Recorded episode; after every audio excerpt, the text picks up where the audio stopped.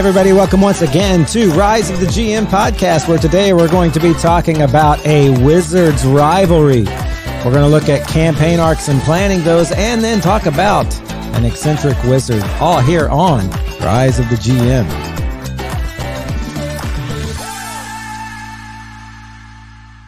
All right. Well, hey, we're back again today, and uh, we are in the middle of a planning uh, little try uh, trilogy, trifecta, a trilogy of planning topics. We talked last week about planning a campaign and kind of what goes into that as you're starting to do the whole long term campaign and get that plan going. Today, we're narrowing that down. We're going to talk about planning the arc, planning something that is just uh, going to be the next few sessions. And then next time we talk, actually, not next week, because next week we're going to have a Thanksgiving special, right? A short. Oh yeah, Thanksgiving feast. Yep. Uh, yeah. and then, uh, uh, but the following week we will wrap up this planning uh, topic, and that will be planning uh, the exact session as you get ready to go into a night. What you need to do to plan there. But today we're in that middle ground, yeah. so we're going to talk about that here in a moment. But before we do, we are going to talk about our encounter. Yeah that we have every time uh, we have this little encounter starter that you can use if you're just looking for something to drop into a campaign. And this may be the one for you. So we're going to start here with the Wizards rivalry or the, uh, yeah, the rivalry, the Wizards rivalry. I'll just say that four times until I can't say it anymore. All right, let me read this. Then we'll uh, we'll talk about it a little bit or kind of discuss this. Uh, you have two members of a prominent Wizards guild who uh, seek a very rare spell component, uh, and the wizard who possesses the component will uh, have prestige, will win prestige and bragging rights because of this. But the two mages are aware that there's only one place where the component can be found, and it's inside an old ruined wizard school. And so they decide to make things interesting by turning their hunt into a contest. Each hires a group of adventurers to retrieve the component, and they promise to use only minor magic to make things interesting for the adventurers. Now, the thing is, they don't tell the adventurers this. So you got these two wizards in like a gentleman's club, and they're like, oh, let's just make it interesting, shall we? And so they, they do this. The PCs in your group are hired by one of the wizards to retrieve the components for a fee. What the wizard doesn't tell them is that there's a second group of adventurers who are on the same quest at the same time. And so. Mm there's going to be some run ins there. Uh, the next morning, the PCs are ready to leave for the ruins and they find their horses are gone. That's a small trick by the rival wizard, okay? Little things like this keep happening to the PCs until they reach the ruins. After suffering several magical practical jokes, the PCs reach the ruins and begin their exploration. And along the way, uh, they discover as they're in these ruins that they're not alone. Mm-hmm. So they see signs of a battle, monsters' blood, you know, doors that have been spiked shut, ropes hanging from high ledges where someone had climbed there. And they, they get the sense someone else is here in these ruins. Following one or more encounters with monsters, the PCs reach the chamber that contains the component here in this old wizard's school, uh, and the other group of adventurers arrives at the same time. And so you'll have to figure out, as the GM, how that's going to look. Uh, how will the PCs react? Will they try to make a deal with the other adventurers? Uh, who will get the components to their patron first? All these are questions you get to answer. Depending on the tone of the campaign and the nature of the other adventuring party, this plot can be serious uh, and, and life threatening, or it can be funny, right? It can be lighthearted if the parties try to trick or steal the components from one another, or it can get gritty and dark pretty quick if the adventurers uh, become violent and try to kill the poachers. Uh, and again, you can kind of help nudge this in one direction or the other. Uh, if they survive, you can also use the other party as recurring rivals throughout your campaign. And I think we've done that sort of thing before where there's been a second adventuring party. I remember particularly we had one, the Wanderers, I think they were called. Uh, travelers and, I, and the Wanderers. the Travelers and the Wanderers. We were one of those parties. I can't even remember now. And they were the other one. And, yeah, and we yeah. did meet uh, back up a few times. But so you have this a couple of wizards who, as a like a little gentleman's adventure or a little gentleman's bet, they they decide they they both want this, uh, and they they decide to make it hard. They don't tell the adventurers. So, what kind of stuff do you make uh, if you would have this kind of encounter that you would think I might drop this into the campaign? How would that look? What would this look like to you? Yeah, um, yeah, I think there's because you don't want to tip the hand of right away that there's like more people involved in this. Right. But I do when you said gentlemen's like kind of uh, yeah, these two wizards in like a smoking lounge or something, you know, like that. That I, I, I kind of like the idea of, you know, even if it's just a tavern, that the something going on in this like tavern that these PCs are in. You see these wizards in a hefty debate, you know, over here, and that that could even. It's not necessarily going to be like, oh yeah, they're going to be my team. You you better watch out because they're coming for you, you know, kind of thing. But that they even would be able to later look back and be like, oh, that conversation was happening, you know, like after all of this, then um, I kind of like the idea of that being, or maybe they, these guys are arguing and then one of the wizards comes over and it's like,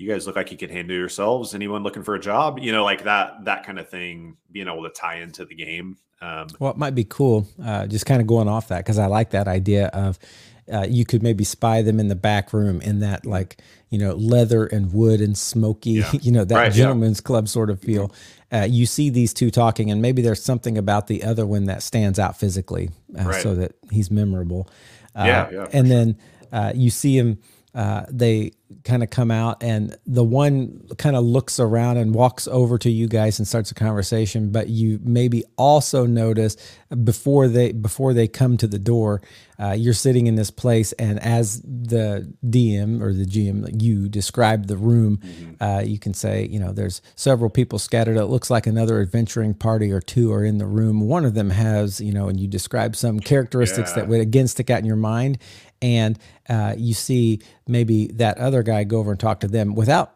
pointing that out, you know, so that it becomes like, oh, this is important. Uh, somehow let them know that, uh, or maybe you just point out what they look like and you don't ever show the other guy go talk to them. But then when they are in this school and they finally walk into the same room at the same time, you recognize, wait, these are those guys who were in that you know, and uh, so then maybe the pieces yeah, start to sure. get put together. yeah, that's that's cool. That's that cool foreshadowing. You know, I feel like we right. we kind of speak into every now and then. But and this is the kind of thing that as a GM, if you want that to have those kinds of satisfying, like, oh yeah, moments, mm-hmm. this is the pre-planning part. Yeah. Um, because this is a little encounter you can drop in and you could get to the end and it's like oh there's two part two parties after this and you just know it's a, a random generic party but if you do something very specific um, then it's a, it's just a little bit of planning but it can like really make the uh, the campaign seem like more permanent more right.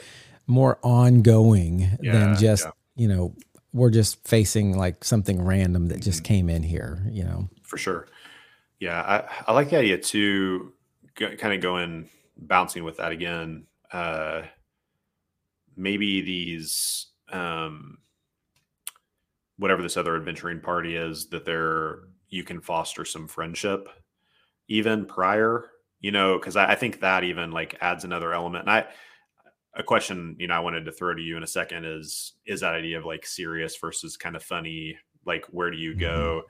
what what's your inclination but um I, I I think there's a there's a complexity there that like okay they've been in the tavern. We don't really realize what's going on. That fighter over there buys our party a drink. They hang out through the night and their you know friendships are formed and tales are told and and all these things. And then you go on your separate ways. And then you show up at this wizard school and you're both both parties are looking down onto this you know library or whatever where this thing is kept and you realize oh shoot we're in competition here. What are we going to do? You know kind of thing and i think you could add some there's a tension there of like okay well these are supposed to be friendlies. Do we work together now? You know and i also wonder about kind of to go into this funny or serious like is there a point where you even like bring people together you know, kind of thing of uh, there's a trap that when you you finagle with this thing, it fills the room up with water, and you can only get out if you work together. You know, and then like how how does that kind of thing, or is this just like knockdown drag out fight? Whoever gets to it first wins. You know, kind of thing. I don't. Do you have like a even from a DMing standpoint, like how do you see yourself moving with that?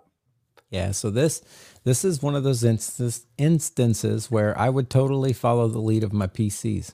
Um, so they're going to if I think you can at the beginning make uh, that you know tales are told, camaraderie is built, and then you happen to face these people. That puts the dilemma.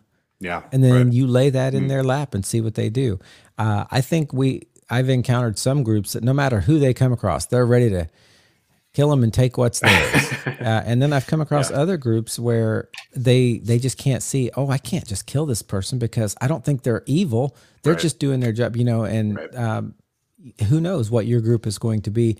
I would let this turn into whatever they wanted it to be. Mm-hmm. Uh, if they wanted to, uh, I think it could very easily.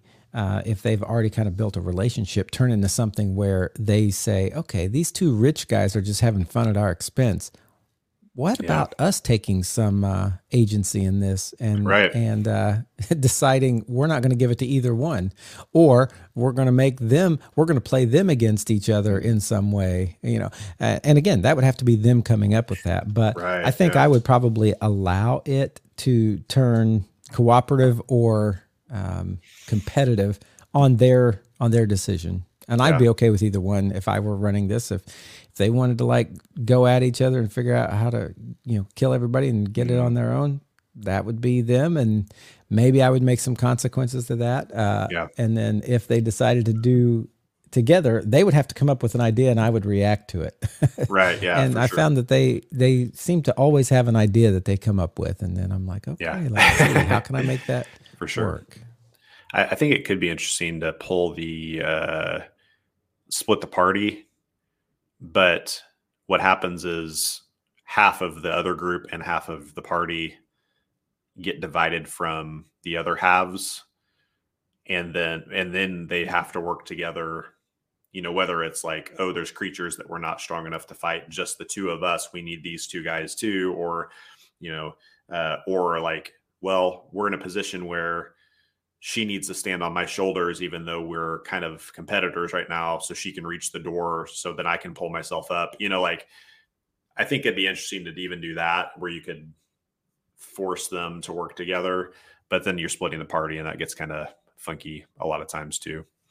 So I I don't know. I, I really like I think even, you know, if this wasn't a for you GMs out there, you're like, ah, this doesn't really feel like something that's gonna fit in I think one of the points they're making of that idea where you're walking through the dungeon and you see like the rope hanging down, or like there's a creature that's already been killed over here, or that kind of thing. I think that stuff's really good for just considering the dungeons or the rooms or whatever explorations that are happening. Um, uh, once again, it's like more fleshing out of the thing. It's not just these stark walls that no one has ever touched ever, but there's like signs of life, even if it's not, oh, there's another party of people coming into whatever we're doing. I think that can really help like bring some depth to things too. And we get so used to uh, our PCs get so used to, well, the rest of the world are these NPCs that are here for our sake, but we are the ones who matter. To realize, okay, there are other player characters in the world who are also out trying to do the same yeah, thing. Yeah, right, so, right yeah, can can be played well. So this this could be one that would be interesting. I think for me, the thing that would make it the most interesting is that pre recognition of mm-hmm. uh, of them in the bar and the, what could later be recalled as I think they were like making a deal or like setting up some sort of contest, and then the other interesting part is when they when you and the other group both walk in Mm-hmm. and and there's that recognition and then yeah, yeah. throw it out there and see what the players do. Right. And uh, i think that's the fun of being a gm is basically making small dilemmas making small scenarios throwing them in and saying what happens? Shake it up. It's like right. throwing a bunch of ants in a box and shaking it and seeing, seeing what happens right? Yeah for sure. Yeah that's I, yeah i think that could be a lot of fun. And that that also it throws a bunch of new new characters into the mix too. That mm-hmm. just that one like thing. So and somebody there may really stick with your party. They may mm-hmm. you know stick or none of them may. Yeah. Again you have to allow allow that. Right. Yeah that's cool. That's cool. All right. Well that's our uh, that's our encounter starter that we threw out there the the Wizards rivalry. Uh, and so you can see if that's something you drop in. If you drop that into a campaign and it works out well, let us know what your characters did. You know, come back on here uh, in some comment section and say, hey, I did that Wizards rivalry and here's what happened. Because we'd yeah. love to hear that kind of stuff. Yeah, that'd be sweet. Uh, maybe you, your players even come up with an idea that we're like, wow, that would be great to throw in our campaign. Mm-hmm. So, so do that. Hey, let's move on to uh, uh, our planning talk of the day. This is our kind yeah. of a main topic today. We we talked last time about you're getting ready to start a campaign from from scratch. What's the whole planning process you go into? And mm-hmm. we, we had a lot that we talked about there as far as how you do that how it grows etc but now you come down one level to you're in your campaign. You've started your mm-hmm. campaign i'm gonna i'm gonna pretend that today we're not doing the first arc okay? Because i kind of yeah. feel that yeah. we kind of kicked off how do you kick off the arc last time uh, now we're, you know, you're in your campaign. They're they've gotten to know each other. Things mm-hmm. are going. You're planning the next campaign arc. Okay, mm-hmm. whatever that is. What kinds of things go into that planning? Um, what? How do you get your idea? How do you decide where to start? How do you decide where it's going to end? How, how much do you plan? All of this stuff about each arc. And again, I told you we're going to get later to, uh, hey, tonight I have a session. How do I plan that session? But tonight's right. that middle ground. How do you plan the arc? And I'm going to let you start by talking about like when it's you and you have a group that you're getting ready to kind of enter a new chapter of the story. You just kind of finished a chapter. You're getting ready to start that arc. How does your planning for that? How does that go? What's that look like for you? Yeah, yeah, yeah. A little like maybe undergirding here. Um, so I never ever thought in terms of arcs until more recently in my like gaming and GMing lifespan here. Um, and I think part of that was uh, again we've talked about Danny a bunch in the WoW game, but that never felt to me like a series of okay, we've accomplished and and I can look back at the story. I remember a lot of it to this day, and I can see those things, but it always felt so complete that when I was like, oh, like a campaign actually really just for all of you, you can do whatever you want. you know, you can formulate mm-hmm. this however you want. So just be aware of that. But it's like, oh, like a campaign is like multiple kind of things that get completed and build and up to this point you know was kind of a new maybe a new idea for me rather than just one story. Um and so one thing i want, want to toss out is like when i when i think of arcs i don't know that we have to i don't know that the the players necessarily have to like be aware okay we're starting arc two you know kind of thing. And there have been moments where i feel like i've been vocal about that as as a GM of like, hey, we're kind of moving into a new arc of the thing. Um, but I think it's it is a good tool like for us, even in in the background of like our prep of thinking in terms of how to like parcel this out and kind of keep it moving in a certain way. Um, maybe changing gears on things. So um I just kind of wanted to undergird that a little bit of that's kind of where I come from when I talk about an arc.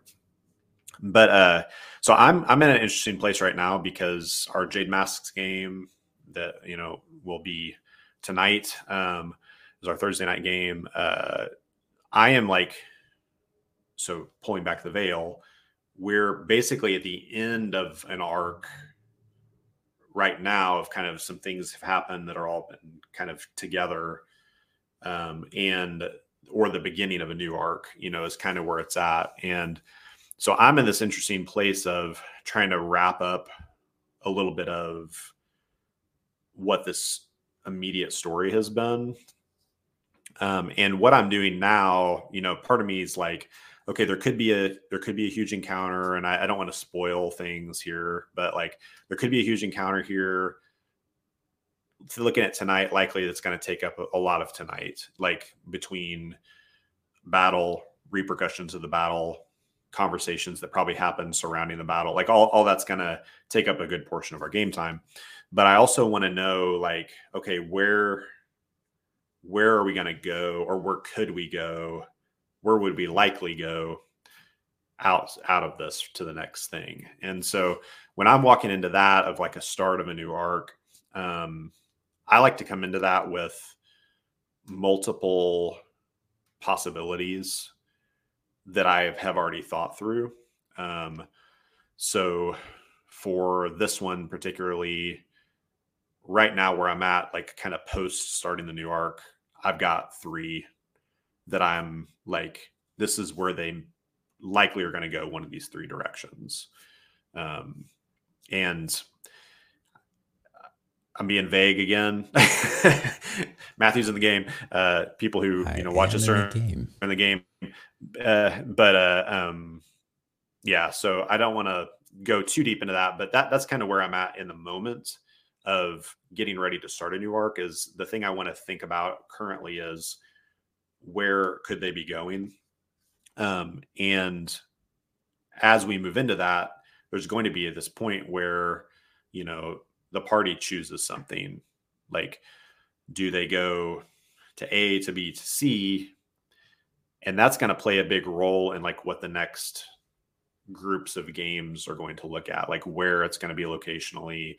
Um, but i i definitely am like spotlighting i think there, there was a question about uh even like um world and how you build your world and the scope of that uh, a while ago. Maybe that was last time we, we even talked. And um, I, I tend to like zoom in. I'm trying to remember those current events that are out here. It's like, okay, power power has shifted over here. This guy got left alive and he's causing trouble over here. But where is the group at?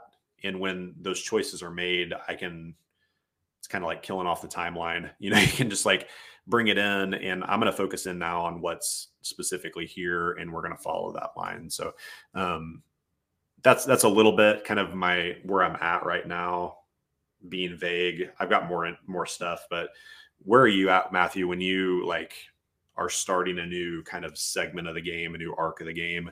What are the things you're thinking through? So for me i think the first thing you have to do as a gm is decide what is an arc What's going to mm. define an arc for me? So you have your campaign, right? Your full campaign in my head.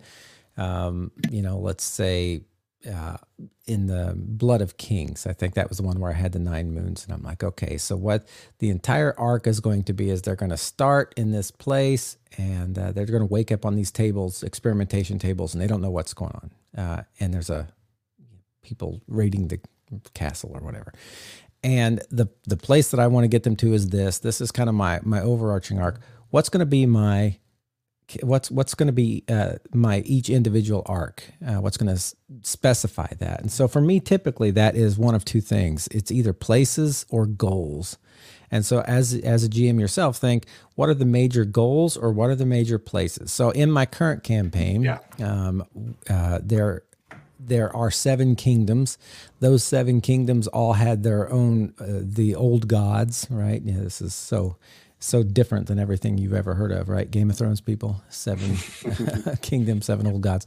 But anyway, there was uh, these seven kingdoms, and so very much I I immediately began thinking, okay, they're going to start in East Varan, eh, West Varan. They're going to start in West Varan, and um, there are also these power stones that they were looking for that that they didn't know that at the beginning but it kind of became known that there are these different stones of power. And as they collect those they're heading towards something. They don't know what but they get this idea that they need to collect these. And so um, very easily my campaign uh, the small little campaign arcs not the whole campaign but the the each arc uh, could be getting this power stone. Or yeah. Their time in this kingdom.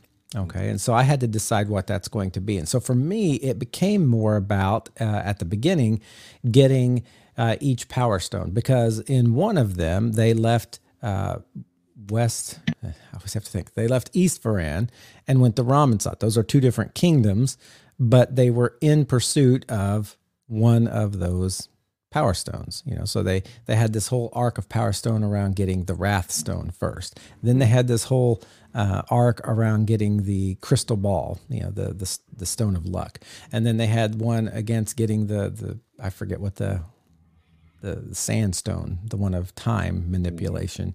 and they had, you know, one, and so each of these, they might go to different continents and different places, but I was making the arc the getting of that. Okay. And so that might have several locations. Uh, they may teleport. And one of them, they were, you know, all the way in Telerishi on one side of the continent. And they ended up going to see this weird dude who had dolls hanging by little threads all over the place. And they teleported to the other side of the kingdom. And all of this was still in the arc of getting the uh, Orbion, as right, we came yeah. to call it, the Orb Beyond, which one of my characters misheard as Orbion, and that became its name.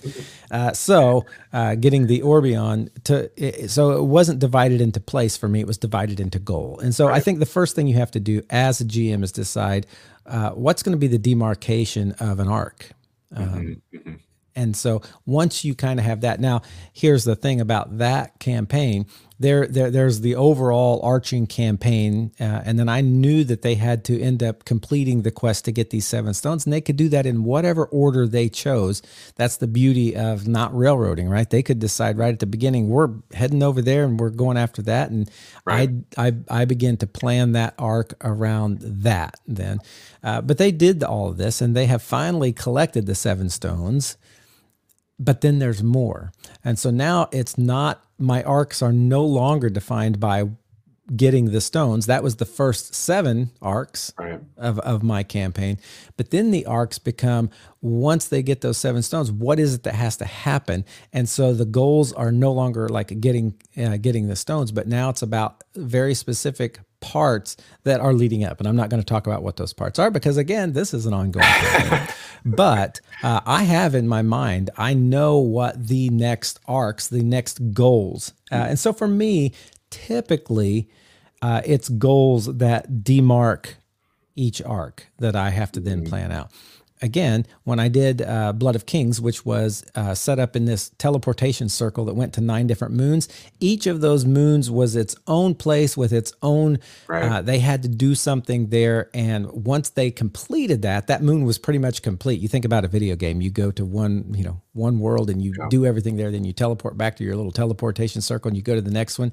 That one was very much place, although there was a goal in each place. Mm-hmm. But it, it wasn't one of those things where they're just going to be kind of constantly teleporting back and forth between all these moons and, and this stuff. So that one was very much place oriented for yeah, me. Yeah. Um, and so that can be different depending on your campaign and what you're telling in your story. Mm-hmm. But I think the first thing is you have to decide what is it that's going to demark um, an arc. Yeah. Okay. Then once you get that, uh, so like let's go back, um, let's say to you guys were getting the um, sandstone. Okay, so they had to go to this place called the Temple of Tears, uh, and in this place, uh, it was in the middle of this this kingdom that was all sand. It was called the Strand, and it is a place just made up of uh, of all you know desert. And in there, they would encounter this place where they found this one stone, and then they would eventually get that and get out of there, and then they would begin their next arc. And so, right. I had to in that in that arc then decide what's the beginning of this going to look like? Uh, what are the obstacles in this going to look like? How do they you know the goal obviously in this one was to get the stone and then how do they get out?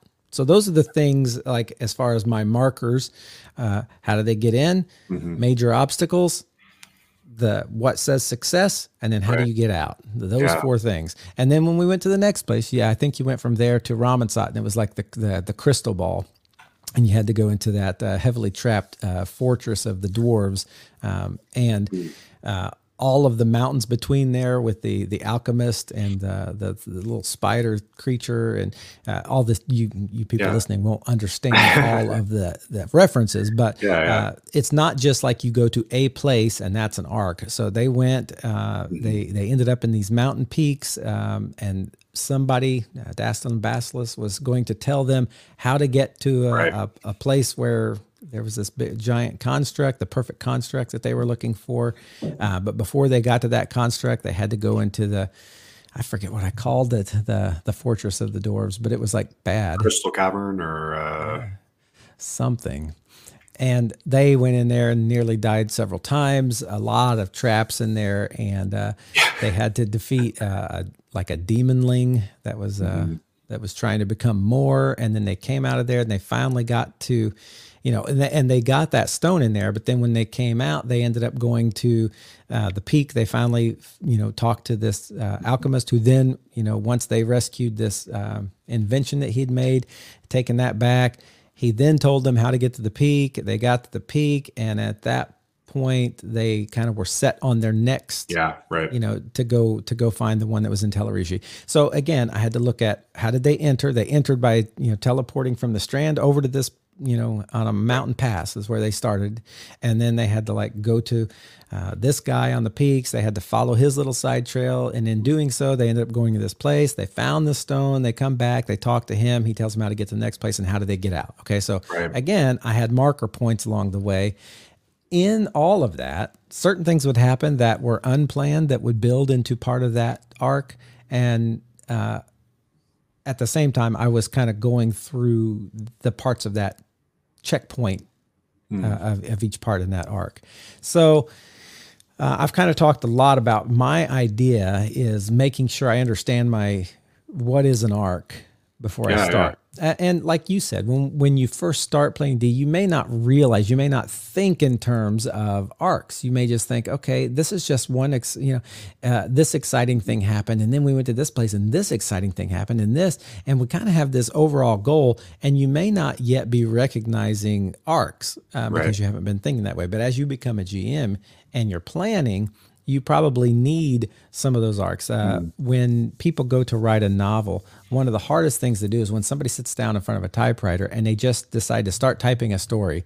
It's like, okay, there was this guy and he was traveling along in his little, you know, country hamlet, and then some things happened and he was, you know, known to be greater yeah. and he went to this place and you're just trying to write a story straight through. Mm. It's gonna, it's going to sound like you're rambling. Right. Okay. When you start writing a story like that, every book on writing a novel will tell you, okay, first decide your major arcs, you know, yeah. and then in those arcs, divide those down into smaller arcs. And, and they often tell you to like take a, an index card and say, this is the first main arc. Okay. Mm-hmm. That first main arc breaks into three sub arcs.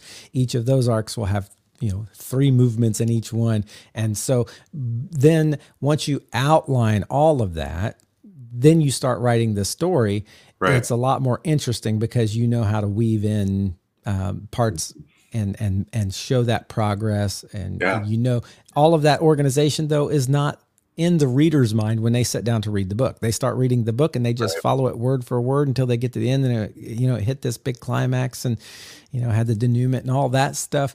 They didn't really necessarily look for the arcs until they were past them. And yeah. it's the same thing as a GM. You're like an author. I, we we talk about this all the time. Yeah. It's it's writing great stories together, or not writing. It's it's acting. It's it's creating great mm-hmm. stories together with your PCs. And so, as a GM, you're going to think a little more like an author than a reader. Yeah, yeah, yeah. I think the literary reference is really good too. I was thinking that like maybe a simplified way to think is even okay if we have a trilogy that's been written the way those arcs look are like the book. So go back to my my uh, Lord of the Rings, you know, thing here. It's like first arc is kind of the understanding of the quest and moving through here to this point of the the fellowship is created, but then it breaks at the end of the the first book. Second arc kind of follows multiple people, but one is trying to get to Mordor and being uh, kind of that having hiccups through that way, and then finally getting to crossing into Mordor for some of them. Some of the other ones, it's going into the first battles, having a victory, but knowing bigger battles are to come.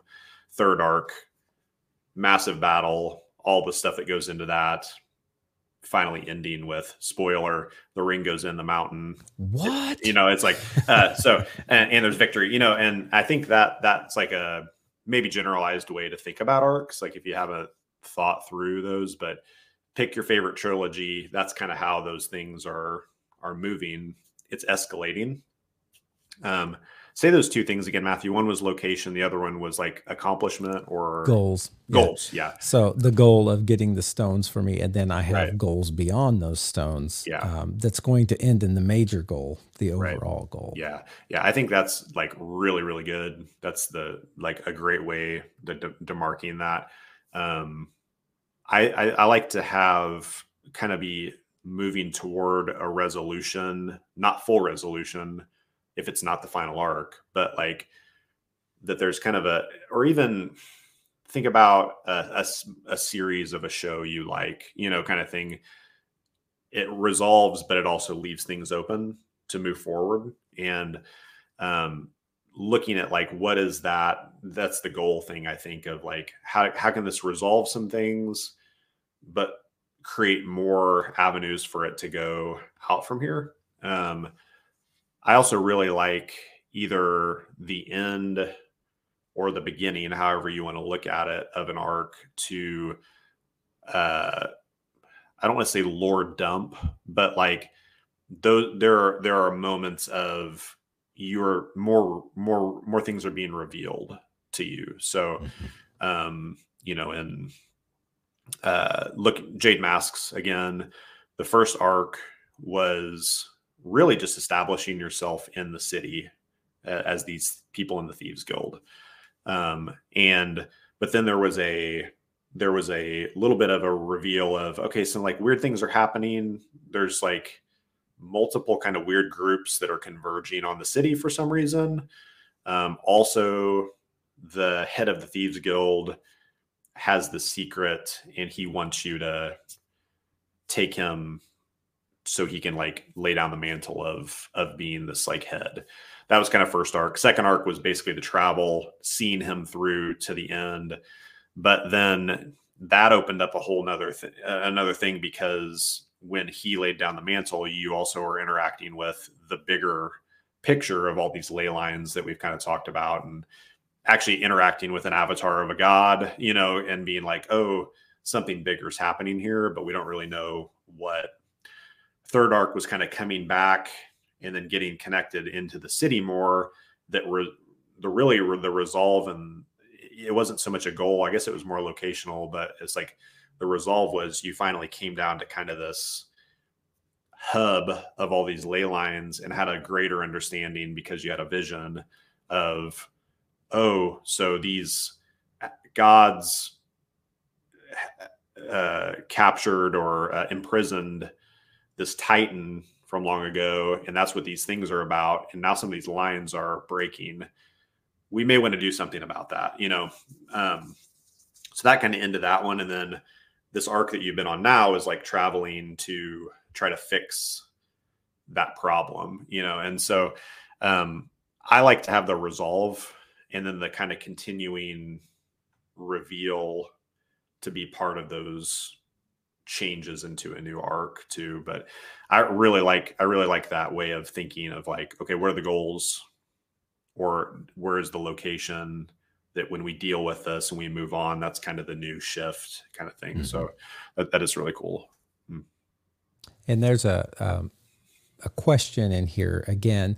I'm I'm always going to try and hit both sides of this mm-hmm. because I know there are people in both places. But like, what's the difference in a campaign arc when you are kind of creating everything, and mm-hmm. a campaign arc where you're like taking a module now? Okay, so right. it's not like a full written campaign, but there's a full written module, and you're like, I would like to place this in as as this arc. Yeah. Uh, and so uh, if you do that, as far as how much do you plan to start? That's the kind of question I'm getting to here.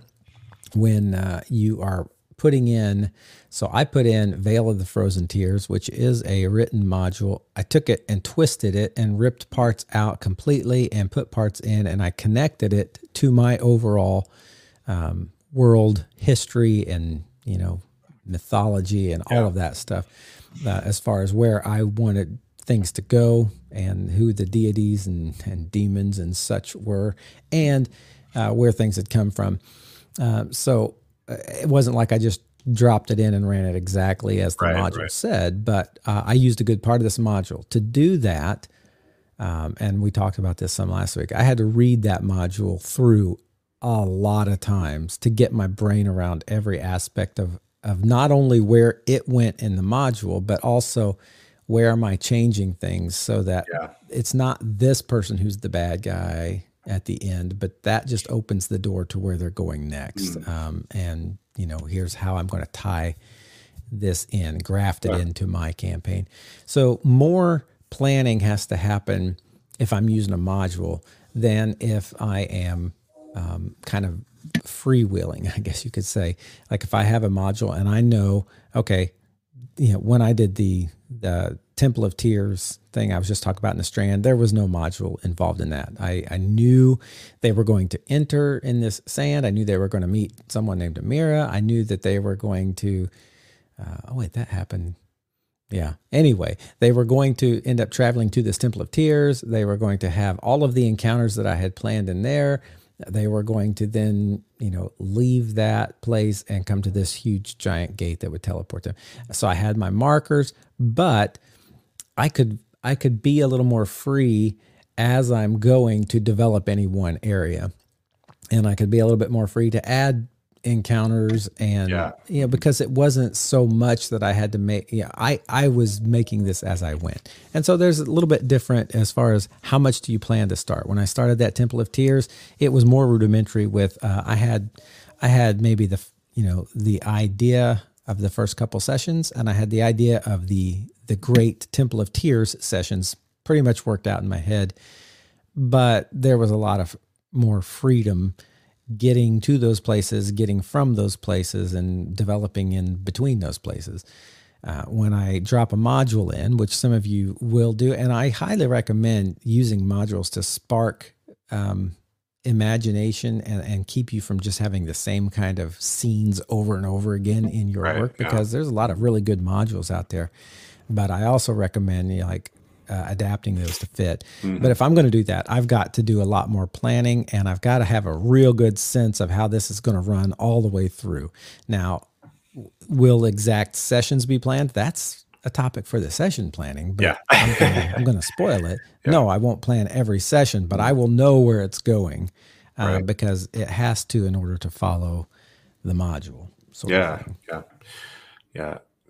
Uh, kind of illustrative thing. Um, if we go back to so you know we're talking again this is mostly focused in the like the d&d pathfinder fantasy rpg kind of i feel like our conversations here but go back to our conversation with uh, sam grant a while ago um, about the sentinels rpg mm-hmm. um, the way that those are kind of gathered is uh, you're you're like I don't even I don't want to call it a session because I'm always slow and turn every one into two, even though it's a one. But it's like an adventure, you know, kind of thing. Um, yeah. Issue is what the you know the SCRPG calls it. Is like this is issue number one, um, you know, and this is where. Um, uh, like in, in the game I'm I'm running, you know, issue one was there uh they find out that there are um, these drugs being sold that are giving people superpowers um, from a reporter, and she meets them, and then they witness it happen, and then they track down the baddie who was doing the selling to the distribution place. They beat up a bunch of thugs, and they find out from a kind of a bigger villain, oh, this is a bigger deal than what we thought. Like that's like issue issue one. It's the first adventure. Um, and but um, and I'm digressing. I the uh, so uh, what you do though is there's I think it's six of those is what's called a collection in the mm-hmm. SCRPG terminology, and I think that's like a good way because you you you do those issues, you come to a collection end, and that's like the resolve, that's the resolution, that's the meeting of the goal or the finishing of the location kind of thing, where this has been packaged but that doesn't mean the story is over kind of thing and you continue to build these collections up um, t- into a larger campaign um, and I, I, think that's like another another way for me to like kind of wrap my brain around like an arc deal is is how would this story all kind of collect have somewhat of a bow on it but not so much that it's done you know, but it's it's going to continue. But there's been growth that happens because of that and experience and more story and goals have been met that kind of stuff. So I, I just trying to kind of wrap my brain around more of the arc idea. And again i think that's helpful for the gm whereas like as a player i'm i'm kind of noting those things. Like for me with the stones it's like oh there is a sense of like we accomplished something because we now have this and it's not just like, oh, well, somebody just got more powerful because we can make use of this, which is also a perk. But it's like, this was a mission, this was a quest we have been given, or we have taken upon ourselves, one way or the other. Um, but we we have this thing now, and we're that much farther along. Um, we're moving on to the next thing. So I like, I feel like I note that as a player but you never said, okay, now it's time for the arc of the sandstone. You know, like that, that's not a, a thing. So, um, I, I definitely like, it's super helpful for me as a design, as I'm designing games, as I'm not designing games, but designing the story to the best I can of like thinking through that.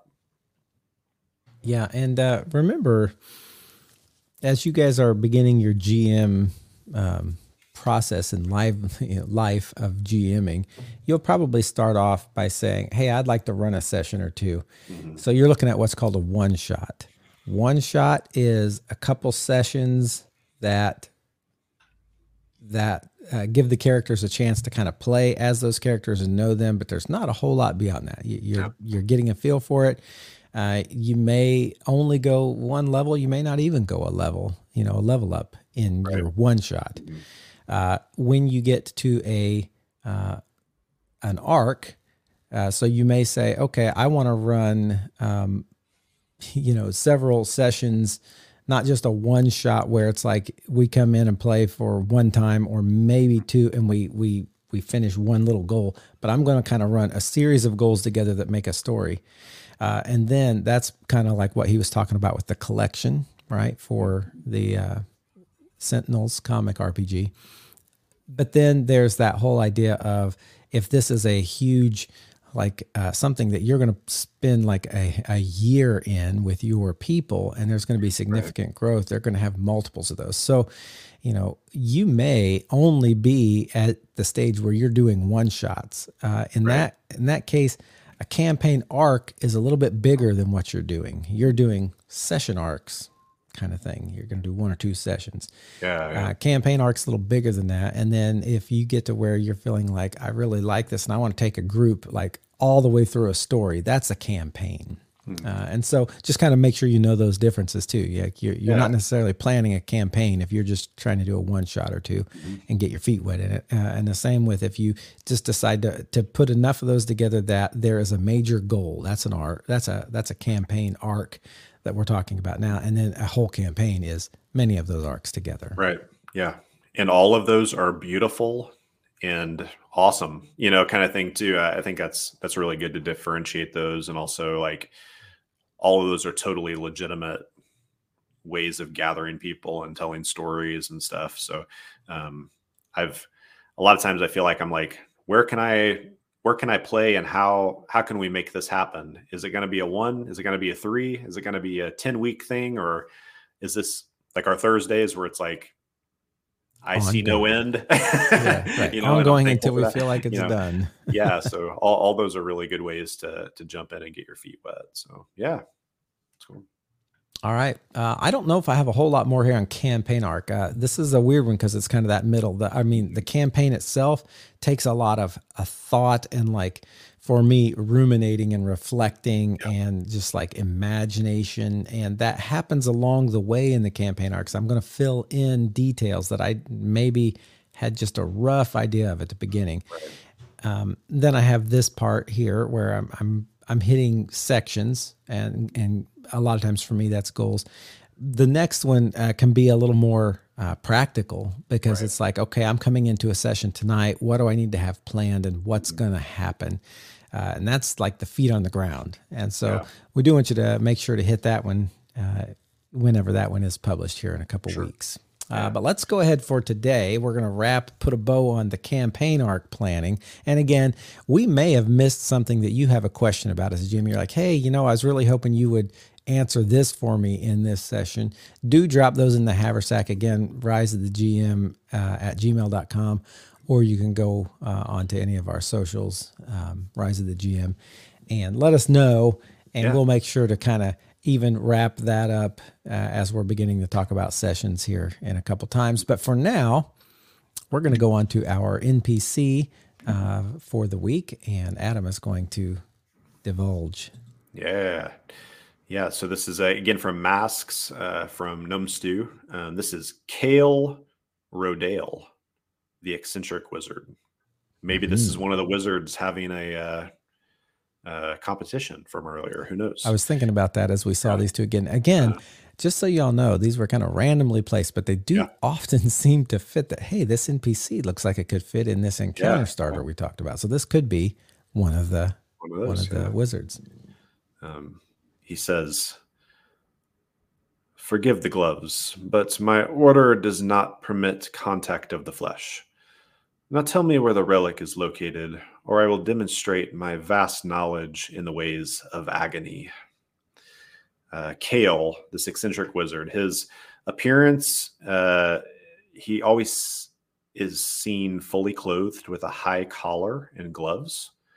Other than his face, no exposed flesh can be seen. Um, as far as role playing, his voice is smooth, so maybe not quite the way I just spoke. Um, but uh, Need to read the thing first. Uh, his voice is smooth and he smiles too much. He never touches anyone and he refuses handshakes or other types of physical contact. Um, his personality, he's oily and unscrupulous. He doesn't establish contact physically or emotionally with anyone or anything. He plays this off, often with a smile and a joke, by cutting off his physical contact by cutting off but cutting off all physical contact has left him completely dead emotionally. Um, his motivations is that he is an adventurer in search of money artifacts and power. He desperately seeks satisfaction for all he has sacrificed physically and emotionally. Those who disrupt his drive are often dealt with harshly.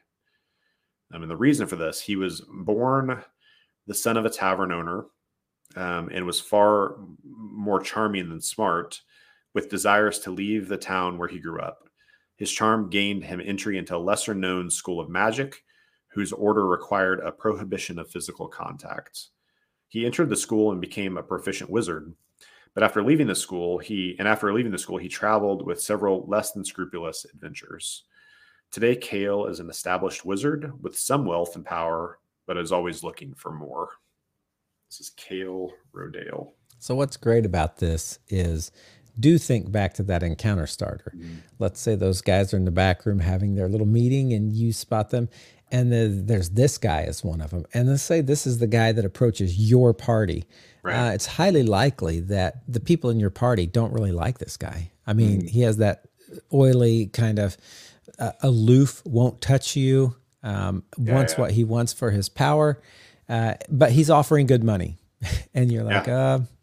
Yeah, okay, we'll go get that for you. Mm-hmm. Uh, but then when you get to the room and you guys both walk in at the same time, and there's that conundrum, you think back, I don't really like this guy anyway. Yeah. uh, if there's a way to make money uh, or to like have some other sort of fun and be a little bit at his expense, that you might be more likely to do that. So then the question comes when you look back in that back room and they're making that deal, is it two of these guys that are kind of oily and aloof and like mm-hmm. uh, everyone else is just pawns in their game? And so both parties don't really feel an allegiance? Or is he talking to someone who's kind of like the night and day? You got the Dumbledore in there talking to this guy, yeah. and it's like, oh, everybody loves him. He's so, you know, kind and wise. And uh, then this other group ends up, you know, working for that guy, mm-hmm. and you're like, oh man, maybe we should help them. You know, I yeah. think that can have an effect. And so, you know, playing this kind of character can have a little bit of influence on what right. kinds of responses your player characters might have, even if he hires them in relation to him. Yeah, for sure. For sure. You were just I, getting ready to mute because that train's coming, weren't you? Yeah, I, I can't I can't tell the days. um, yeah, I think uh, this even there's some other uh, NPCs we've talked about with this, but I feel like even as again, I'm kind of thinking as a player, if I'm engaging with Kael Rodale here, I'm gonna I'm gonna be suspicious of the it's it's the power of like talking about like what they look like, how they dress, and how they interact with people, you know, and a good a good call to do that with NPCs no matter what they are and how how like much they're supposed to be in your game, like to be able to do that. But uh as a player, I'm I'm gonna be like, okay, what's the deal with this dude? You know, and really from what this is saying, it's just about like that's the order that he's a part of. The rule is you don't have physical contact, you know, kind of thing. And um, there's not really, I mean, that's kind of a an interesting thing, but there's not more to it. But I'm gonna be wondering, like, okay, like, is this guy like monstrous under those gloves, or like, what is he dead and this is an illusion, or like, you know, those kind of things and I, I, think that that even adds to the the interest and is a good a good challenge to do that with our NPCs. Um, I like him. Yeah, I think he's interesting. Uh, I don't know. Um, I don't know much more to do with him than that. I'm stuck I on the Wizards. I'm stuck on the Wizards having the competition, and I can't yeah. Get out of I that. think one thing that could be interesting if you took this character and you decided to put him into a game and and uh, develop him out some would be like what's the purpose of no contact in the order? Mm, yeah. Make up some stuff. Uh, first thing that comes to mind for me is that maybe um, we find out that the when people touch and interact life force is shared which is why there's a connectedness and a cohesiveness among people who like are you know the, the people you touch more, the people that you are more familiar with, there's a tighter bond. Uh, all this is invisible, but like in their order, they see, they, they can be very aware of uh, power moving between skin as people touch. And so their whole thing is about maintaining every bit of power. And so these things that pour into them are in no way connecting them to the rest of the world. And they're just this uh, there's a dam in them that bottles up all of the the power, and so they become power hungry because all they want is this power. You know what? You could play with that, um, and that doesn't have to be the reason. It could be something else. But you think about like what could the reason be behind no contact in this order, and that might become a little story arc of its own. You know, figuring out like, oh, this is why this order is like this, and yeah. because of that, boom. You know, who knows? Right. So, yeah. Yeah. There you go. A little in NPC there that you might drop in. And again, you don't have to do any of these things we talked about, but you can just think, okay, here's this kind of oily guy who people stick their hand out to shake it, and he just kind of moves back and yeah. kind of plays with his own fingers and looks at them awkwardly and makes them feel awkward in the process. I, I do have a like, and I, it's more about the encounter thing, but the uh, so we have the we have Kale Rodale here, this oily, like not super. Uh, you don't maybe very dislikable. it seems yeah. like, um, and you have this other wizard who is everybody loves, and they're in this competition, and they hire the other people.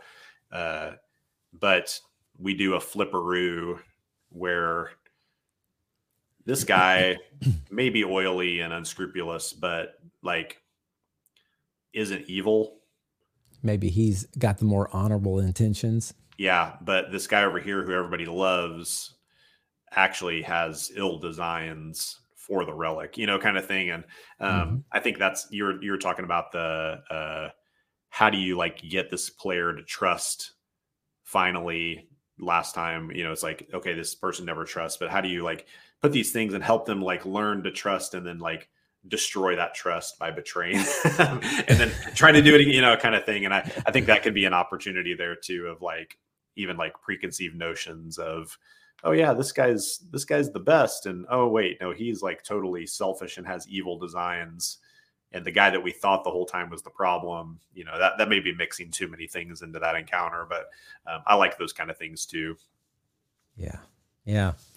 So let your imaginations run wild with that guy and yeah. uh, let us know if you use that.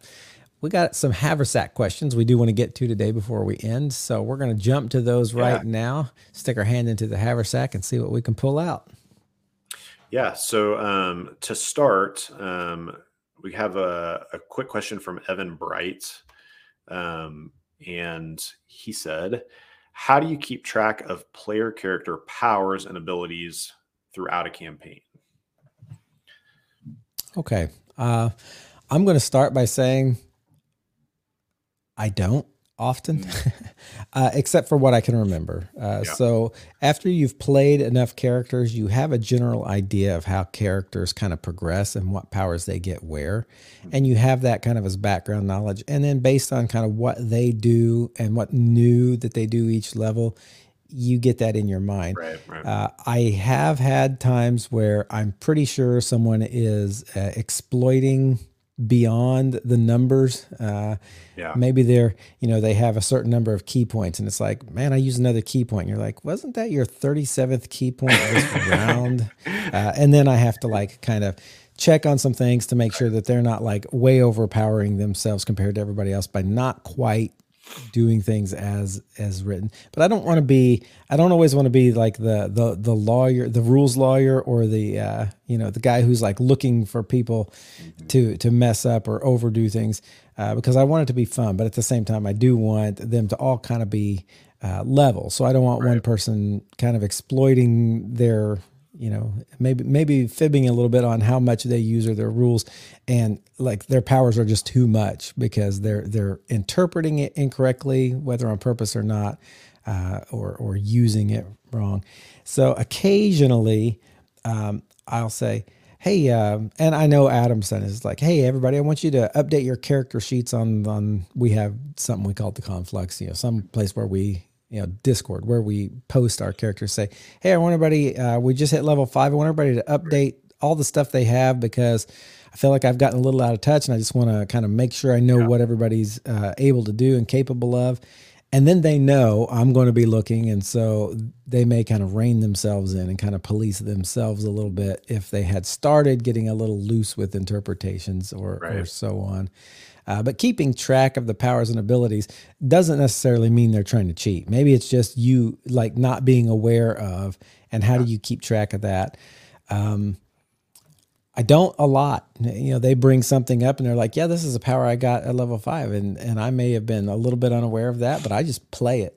I yeah, play yeah. the ball where it lies, and go from there." Um, yeah, yeah, I don't know if that is exactly answering the question that Evan had, or mm-hmm. what exactly he was he was getting at there. What what's your thoughts on that, Adam? A lot and none at all. Like the uh, I fall similarly.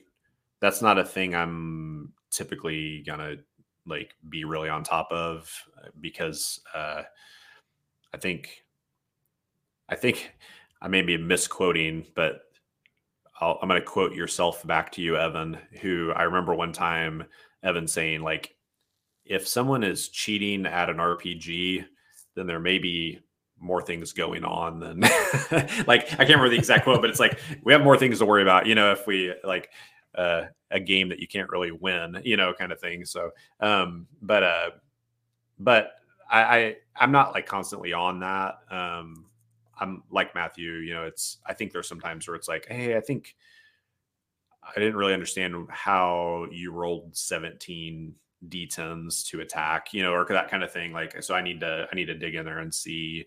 Um, I do think motivation of like GM. I'll just talk about myself. Like the times where I am like, man, I really need to like audit everybody. It's like, okay, what are my actual motivations for that? Um, is it I'm just trying to get a good understanding, make sure we're playing the game in a balanced way? Um, is it I want to like f- figure out a defense for every power that my players have because that's probably not cool. you know, I, I, need to watch that and make sure it's you know, um, well, my cleric has you know three uh, banishments, so I need to make sure that every villain has like four legendary actions, you know, kind of thing, or legendary resistances. Resistance. Chris is Chris like, is like I knew it. No, it's which I, I am not. I feel bad shutting him down, but it's what they would do. So, um, but uh, uh, so I, I need to check my motivations. I know when when those things come up. Um, but also, I think the thing that I get the most, it's that player imbalance that I think you were talking about, Matthew. There a little bit of it's like you got the dude who um, the, you have the player over here who is like blowing things away or like they always have a trick you know like for everything or this every spell that they have somehow they have like it just seems like this massive amount of spells um and then you have person over here who like Uses just their bow yeah it's like and they they shoot one time and that's it. And it's like i'm i'm concerned about i get concerned about the player the power imbalance there which does go and back to to be fair it's not just you know, like checking the guy who's super powerful to make sure he's not overdoing it. Sometimes it is the opposite. You know, exactly. you got this yeah. dude, you know, right. using his bow or his sword, and you're like, dude, let me look at your character. Hey, you know, you have a shocking grasp that you can deliver through your sword because yeah. you're a, ma- a magus, and yeah. you know, and you could be doing your sword damage plus 10d6 when you do this, and they're like, oh. I didn't know that. So sometimes you're, you're keeping track of Absolutely. player characters and powers for them to like point out, hey, don't forget you can do more here. mm-hmm.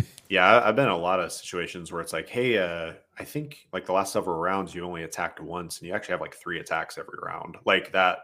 And it's like if you're wanting to make that choice, cool, but like you can do more. Or so that's the thing I get more concerned with when I'm if I am wanting to track. And you know, I'd say um, like I I would say, I don't know, every several three, four levels, I'm typically wanting to like kind of engage a little bit and like, hey, could I just take a look at like what your new powers are, or maybe not even ask and just go into, you know, it's like if it's Pathfinder, I'm going to go to the D20 PFSRD and look up uh, what's the rogue's ability at level five, you know, because I haven't noticed for a while. Um, do a little work there, a little a little um, inquiry. Um, if you're doing like D and D five E and using D and D Beyond, it's super easy. Like I, I know, like in my campaign, I can get into everybody's characters and peruse at will.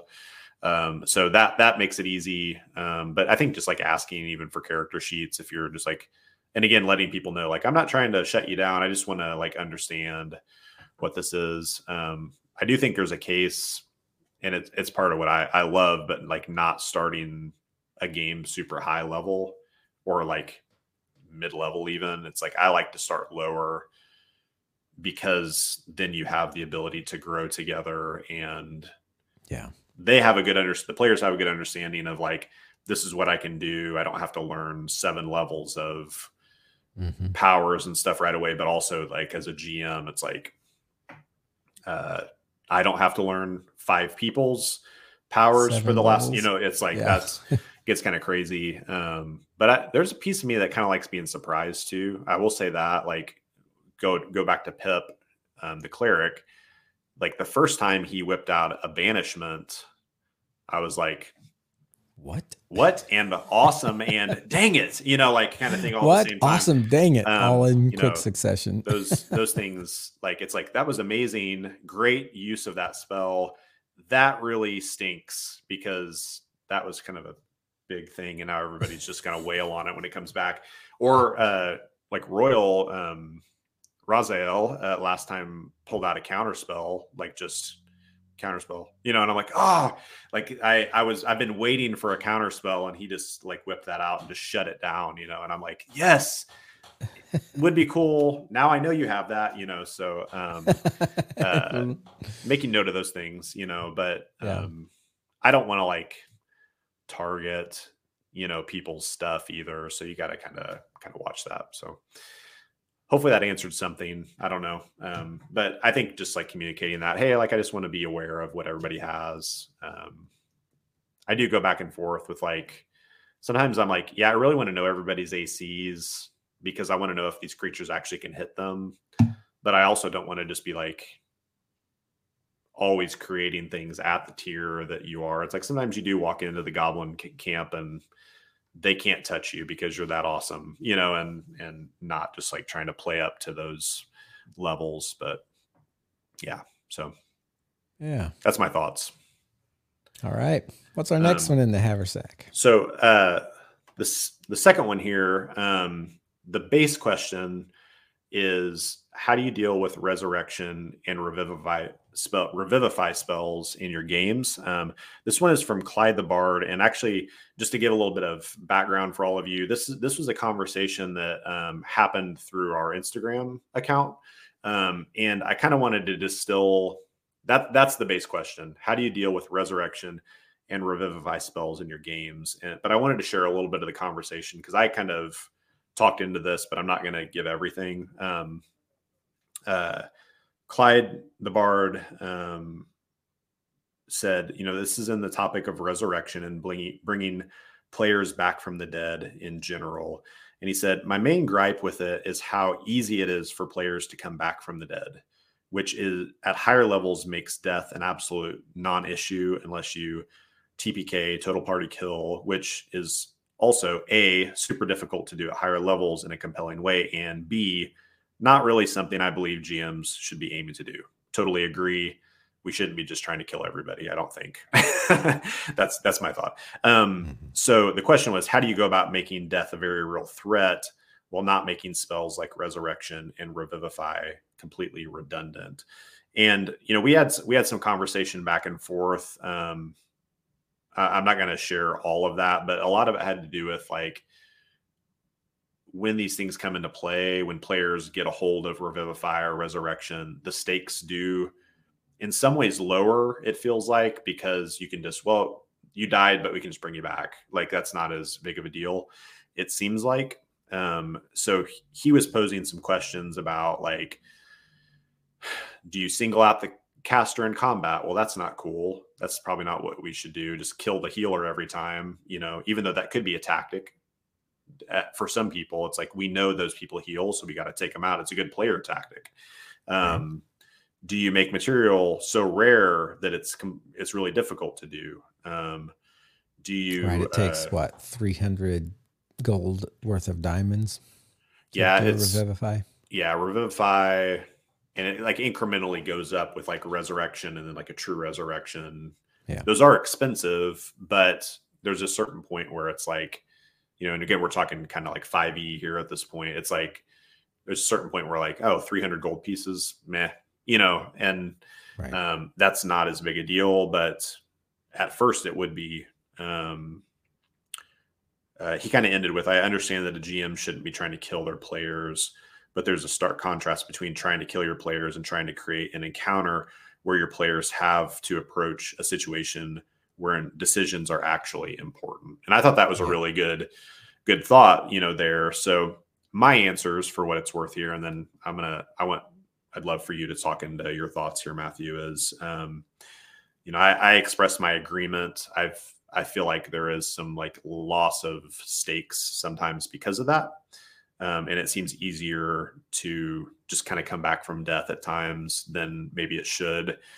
Um, but one of the things I brought up was like uh, consistency and communication, which I think could be across the board for a lot of these rules things. Are like if we're having discussions about how do we deal with this, like letting players know because you know I wouldn't want, let's say Pip, you know, I which I don't know if I've seen him do these things, but I don't want Chris to like build him his whole character around like being able to resurrect people and then me to like say oh no that's not how it works anymore. Need to communicate those things with him um, and also for there to be consistency across the game um, the way we're doing things even like okay what about npcs that are being raised? Are they is, is it consistent in those the way that we're treating those things? So i think that's really important um, uh, a thing I brought up, and this is not my original thing, but it's something I actually have started using. Um, it just hasn't been seen very much because we haven't had a lot of death, but um, I'm actually adding a DC to those things now. Um, whatever system it's in, of like if there is resurrection possibility or revivify possibility, that there still is a DC. It's very minor to start out with. I'm I'm setting it as a 10 to start. So like if Matthew's character Eliakim dies tonight and they need to bring him back, DC 10 is what the the DC to raise him that the cleric or whoever is doing that is going to make use of. Um, And the thing I also and this this may have been a critical role, or I don't know where Matt got it from, but like people even being able to make a kind of more of a ritual out of it where the party I remember a scene specifically where like one of the characters is like begging them to come back. you know, it's like they are begging them to come back and there there was like a roll made of even like okay, this is adding to the bonus the cleric's going to get or another like religious character was praying to their patron to like also empower this thing they added you know stuff. And i really like that idea even from because I, I, like the idea of death being a storytelling opportunity also where it's not just like okay you got hit you're dead um we're all to just kind of do our own thing and loot the bodies while the cleric goes over says he's back alive and then he's up you know like i i like the idea of that being more than just that um adding the ritual thing. Um, some other ideas. Actually, I'm going to hold off. I have two more ideas, but I don't want to just keep talking. So, Matthew, what are your thoughts like in some of that stuff and this idea of like how do you deal with resurrection without lowering the stakes? So back in the day when I played Pathfinder, um, first of all, I don't know if Revivify was around in Pathfinder. I don't remember Revivify. I remember Resurrection which right. was a higher level spell, that they would have to go find a high enough level wizard, and I could make those yeah. as scarce as I wanted to uh, until they got up to those level themselves. But it was pretty high, mm-hmm. uh, and in those. Uh, I liked to, so I remember in the uh, Oracle of Order campaign I had, I, they started off each of them with one Philosopher's Stone, which would revive you know resurrect one person mm-hmm. you know each each stone so each of them basically had an extra life although adam used two of those and somebody else didn't get to use theirs at all uh, but this was a way to say all right you might get into something that you didn't expect would be as hard as it is and then it kills you you get a free mm-hmm. you get a free one up but then after that you you know you don't right. and right. you can't just find these guys um, that was a lot easier back then. Now, um, Revivify is a spell that's on people's spell list, and that's like you have one minute up to a minute after mm-hmm. they die. If you wait longer than a minute, it doesn't work, right? And so that's one yeah. thing as a GM, you can kind of keep track of when they do it. If you make your battle last more than six rounds or 10 rounds, whatever it is, six seconds Ten, per yeah, round. Yeah. Uh, so that could be one thing. Um, but then, so, okay, a couple thoughts here. First of all, it's a third level spell. They don't have unlimited third level spells, and they're doing other True. things as well. So right. they also, you know, can't just revive everybody there is, uh, especially if it's a really hard battle and say two people died. Yeah, right. They might have to choose one um, and then figure out what to do from there. Uh, but beyond that, kind of keeping track of the spells and keeping track of the time, I'm kind of of the opinion that when they get to a certain level and they pick these spells and maybe they they save all their third level spells just for this because they want to be the you know the the guy who catches anybody who falls through you know like the net of of, of a bad battle right. and they want to they want to be that safety net. I want to give them the opportunity to have that kind of role. Mm-hmm. Uh, now, what you're saying is you don't want death to just become like, meh, death. I got revivify. Okay, right. first of all, keep track of stuff because they can't just revivify everybody. Mm-hmm. Okay. Secondly, and and I think revivify is one of those you have to wait for a long rest. Just don't give them opportunities to rest a lot. You know. Yeah, okay. So right. they use those up in the first battle, but you got three or four, six more battles before you're going to give them a long rest. Mm-hmm. They can't just use revivify all the time. Uh, yeah, they're out, true. and that's part of that resource management. Uh, but secondly, uh, I think you know give them that opportunity to do that uh, and think about like where can I use this, and I got to be careful of how much I use. Uh, but then, like in the times where you really want it to be this important, like oh no, we better really consider because um, this might not work, is to have some places where revivify and those sorts of things don't work and they know about this before going in so oh, there's oh, yeah. a there's a uh, module called Tomb of Annihilation. Hmm. And in Tomb of Annihilation, it says this any spell that breathes life into the dead, including Revivify, raise dead, resurrection, true resurrection, automatically fail if cast on a humanoid whose soul is either trapped in a soulmonger or has been devoured by the uh, Atropal. So he has these yeah. these uh, devices in the game. I think uh, in this module they have these devices, these soulmongers that can trap a person's soul while they're still fighting and doing stuff. They can trap the soul, or this uh, Atropal. I don't know exactly what that is. Uh, devoured by this. I'm assuming that's a beast. that is specific to this tomb of annihilation. Mm-hmm. But you can have these sorts of things that if if their soul happens to be in one of these two places, these don't work. Okay. Mm-hmm. And so then all of a sudden they get like a little more frightened. They're like, oh no. And so you wouldn't want to do this all the time. Uh, you wouldn't want to just be like, okay, and now the world that you're in is just full of these beasts that devour your soul and these things that trap your soul. And so your revivify never works anymore. Save it for like really important, like epic battles, like the end. Uh, you know, they get to this place and say in your world, you decide this is a thing from the very beginning. You, you're like worried that it's too easy to revive people. Okay. So in my game back in Pathfinder, I just decided I wanted to give them one extra life and they weren't going to be able to find a lot of wizards. So I built that in from the beginning. Right. You might build in from the beginning. You guys are in this world, and in this world, there are certain, you know, devices uh, around the world that uh, when you're in their presence, mm-hmm.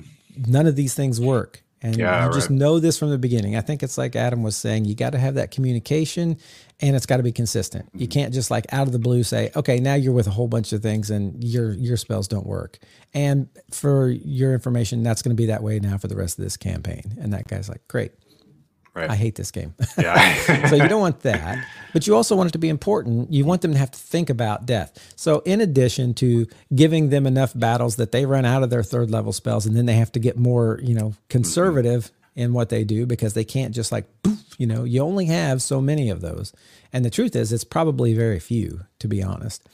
Um, so think about it as any other resource, right? When people start to run out of spells, they get a lot more cautious in how they come into battles. Mm-hmm. And they everything becomes more important because I can't heal you the way I used to. I can't revivify if something goes bad. Yeah. I can't do this, I can't do that.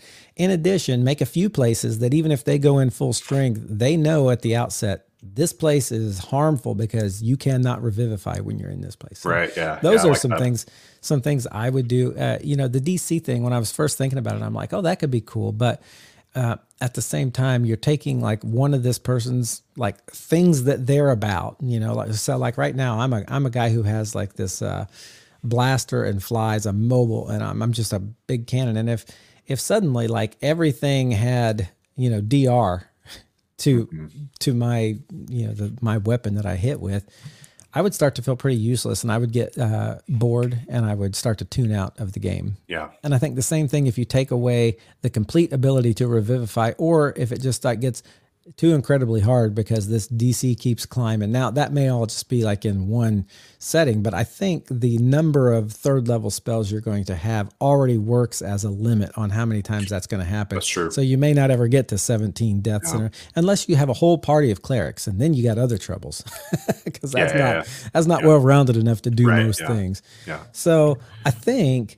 Uh, learning uh, here and here's something i had to learn as a gm I would start when I was gymming, I'd be like, okay, here we go. We're in this session. There's a big battle. Mm-hmm. All right, now you guys can just sleep all night. All right, now yeah. here's a battle. Now you guys can sleep. You know, you go in there and hole up in that room and sleep, whatever. Mm-hmm. I had to come to a place where I had to think enough in advance to think, okay, there's not going to be a rest point that they're going to have that's safe right. in these battles. Yeah. And my players would push it. They'd be like, uh, can't can't we just go behind that door and I'll lean up against the door and rest? And I'm like, oh, you can try. And then they get all nervous because, and with good reason, because I was going to have something that could just easily push them all aside, up against the door, right in the middle of their sleep, attacking them without their armor on, whatever. Mm-hmm. Uh, I had to get to a place where I could put enough battles that their resources went down, and then not just right. their spells, but their hit points and their rations. You know, I had to like think. Part of a game is can I overcome you with my big bad mm. uh, when you're at full strength? But then part of the game is using up resources. Yeah. Um, and and then making them get more cautious as those resources right, get yeah. less and less. Yeah. And so that can be one way too. And uh, I don't know. Uh, I, I, agree, though. I do think, uh, though I want to allow things like revivify to be part of a character's um, like power, I don't want it to become a hand wave and like. Mm-hmm especially I don't want it to become where they're not paying attention to how many spells they have. And they're just like, oh, he's dead. Yeah, I, I have Revivify. I'll cast that on him. And it's like they're not really marking stuff down. Uh, I'll be like, okay, right. how many of you used today? Yeah. All right. Uh, there might be some more battles. Yeah. But you can do that. Right. How many you have left? Okay. One.